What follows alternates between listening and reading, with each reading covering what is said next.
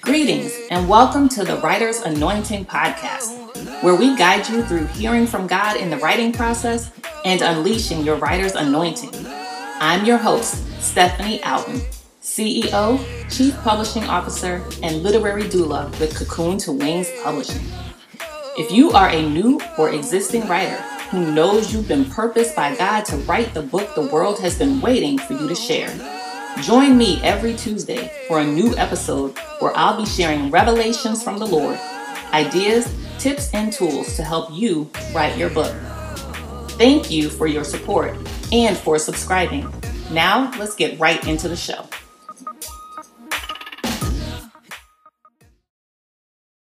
Hey, hey, hey, everybody. Welcome back for another episode of the Writer's Anointing Podcast. I'm Stephanie Outen, your literary doula, here to share more nuggets of wisdom to guide you through unleashing your writer's anointing so you can write the story the world has been waiting for you to share. I'm so honored that you make the decision each week to tune into the shows and that you allow the Holy Spirit into your writing process through this podcast. Now, writing is not always easy, but it is so worth it when you discover the tools and techniques that will allow you to flow in your writing. Now, last week, I gave you four tips to help you determine if you should write fiction, nonfiction, or both so that you can stop being scared to tell your story. If you clicked the link in my podcast, then you should have also received a couple of free downloads by now that will help jumpstart your writing process. I'll be offering three more free downloads so you can really get actively engaged in your writing process. So, click the link on my podcast page. If you have the Anchor app, you can go directly to my page, The Writer's Anointing, or you can go to anchor.fm slash writer's anointing on the internet. Follow the instructions on my podcast page to get the past two weeks' downloads as well as today's. For those of you who grabbed last week's download, you will automatically get today's as well. So no need to click the link again. If you didn't see your download come to you, check your promotions or spam folder or your junk folder, whichever one you have, and add my email address to your safe list so you can easily get these downloads directly to your inbox. Now, I love getting all those logistics out of the way first so we can get right into the show. And today's show is a doozy fertile ground for literary conception. Fertile ground for literary conception. Woo! That's a whole mouthful and a whole word all by itself. The Holy Spirit gave this topic to me for my annual Anointed Writers Retreat last year, and I give all praise to Him for these weekly topics because while I do consider myself a great writing coach and literary doula, He's my coach for what needs to be shared with his scribes. My approach with one client may be totally different with another one. So I seek his wisdom on how to coach and share with those he's appointed to me. Now, this topic is really near and dear to me because it speaks volumes to how we have to posture ourselves in order to bring forth our literary babies into the world. Now, I know there are some men who may be listening and thinking, is this for me? Or is she just talking to women? No, no, my brother. This is for anyone who knows that God has anointed them as a scribe, as a writer ready to bring forth stories into the world. So, did you know that the preparation process for conceiving your story can be likened to preparing yourself to conceive a baby? On average, there are about seven steps that a man or woman should take when they're preparing to conceive. Now, not everyone is fertile, okay? Not everyone is fertile. Whether that be for human pregnancy or literary pregnancy, not everyone is fertile. But there are some steps you can take to create that fertile ground for human conception as well as literary conception. Now, in the very first episode of the show, I gave you five steps to conceiving your story. Those steps were all about hearing from the Holy Spirit to figure out how to begin. But have you considered whether or not your ground is even fertile to bring forth the story? When I was married and trying to conceive a child, My then husband and I tried and tried with no success.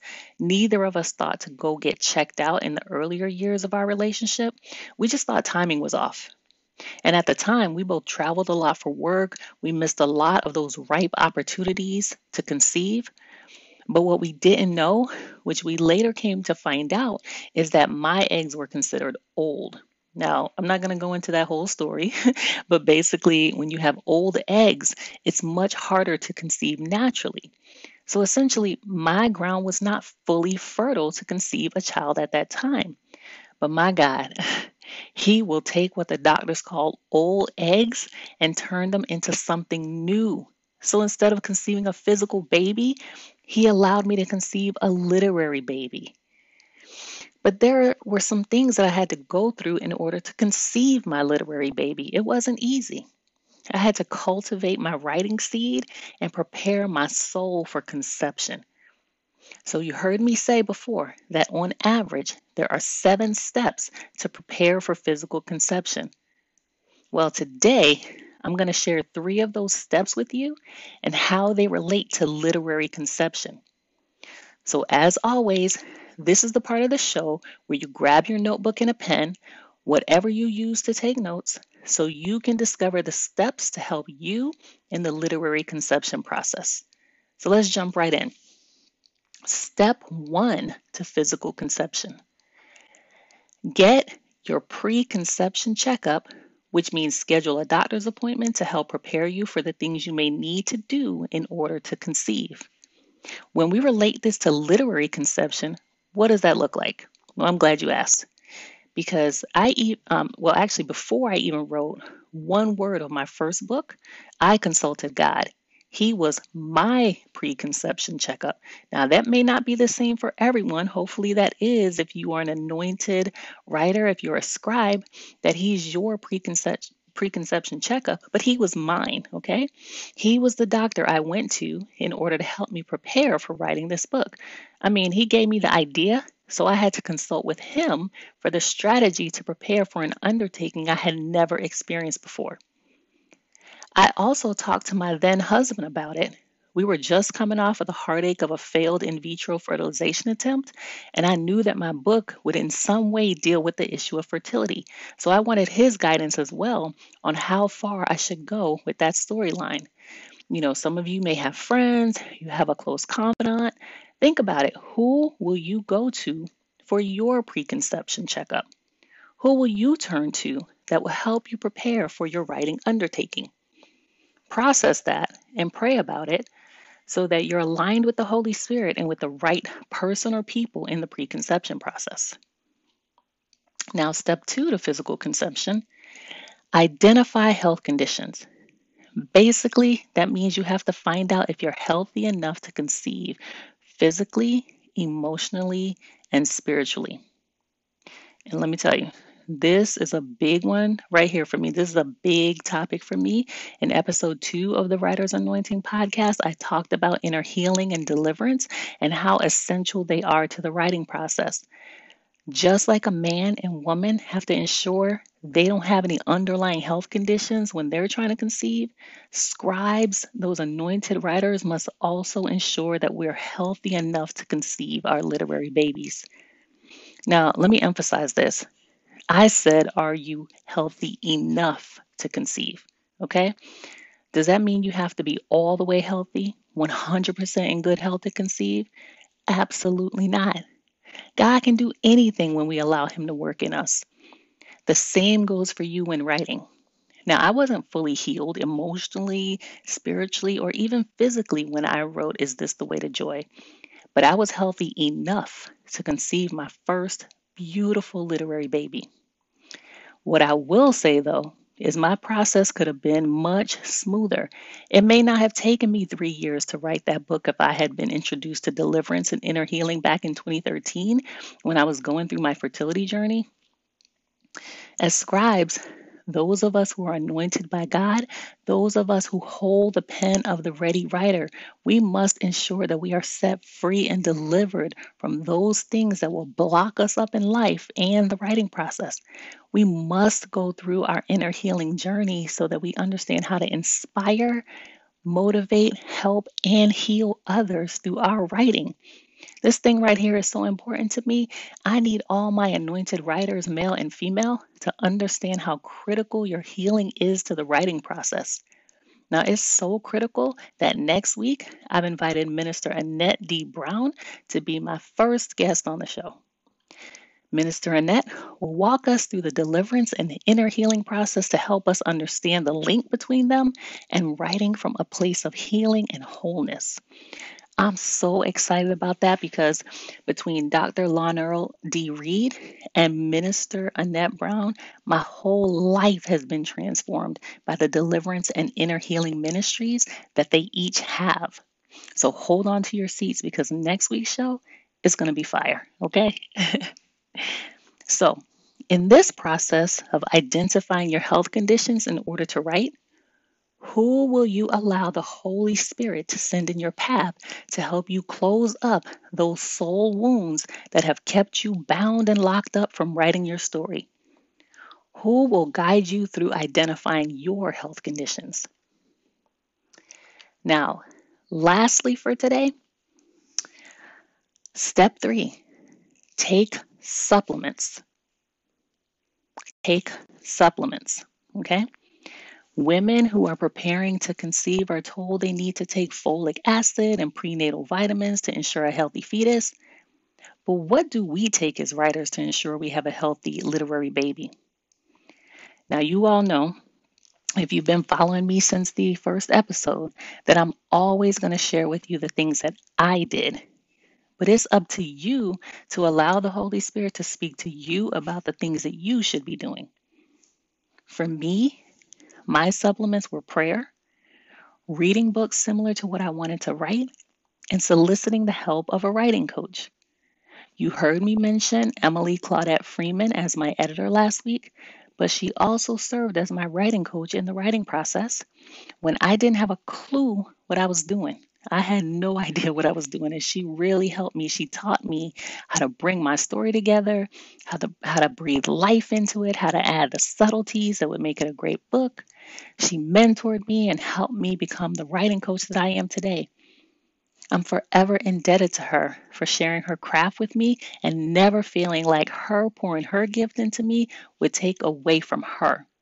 She recognized there's room for all of us to use our gifts in the way God calls them forth.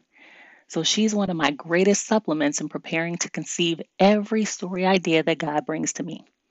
Now I just need to write them. so I stay in prayer on what to write. And if I feel like I'm writing something that's outside of what God wants me to share, I stop. I just stop, I erase it, and I go back to the drawing board, which is prayer for me. Okay. Now, you heard me mention last week about reading fiction before trying to write it. So that's one of my other supplements. I read great fiction because I want to write great fiction.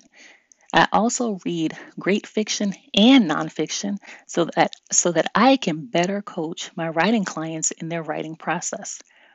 That's a supplement that ensures or helps me to ensure that my and my client's literary fetus is in good shape. So, who or what are your supplements? Who or what will you add to your writing process to help you prepare to conceive? Okay, so I've shared three of the seven steps with you today.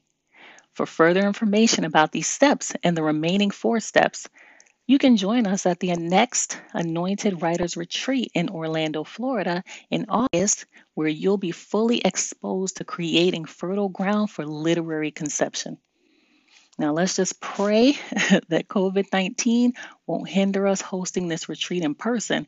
But don't worry, I'm always working on ways to bring you what you need, whether in person or not.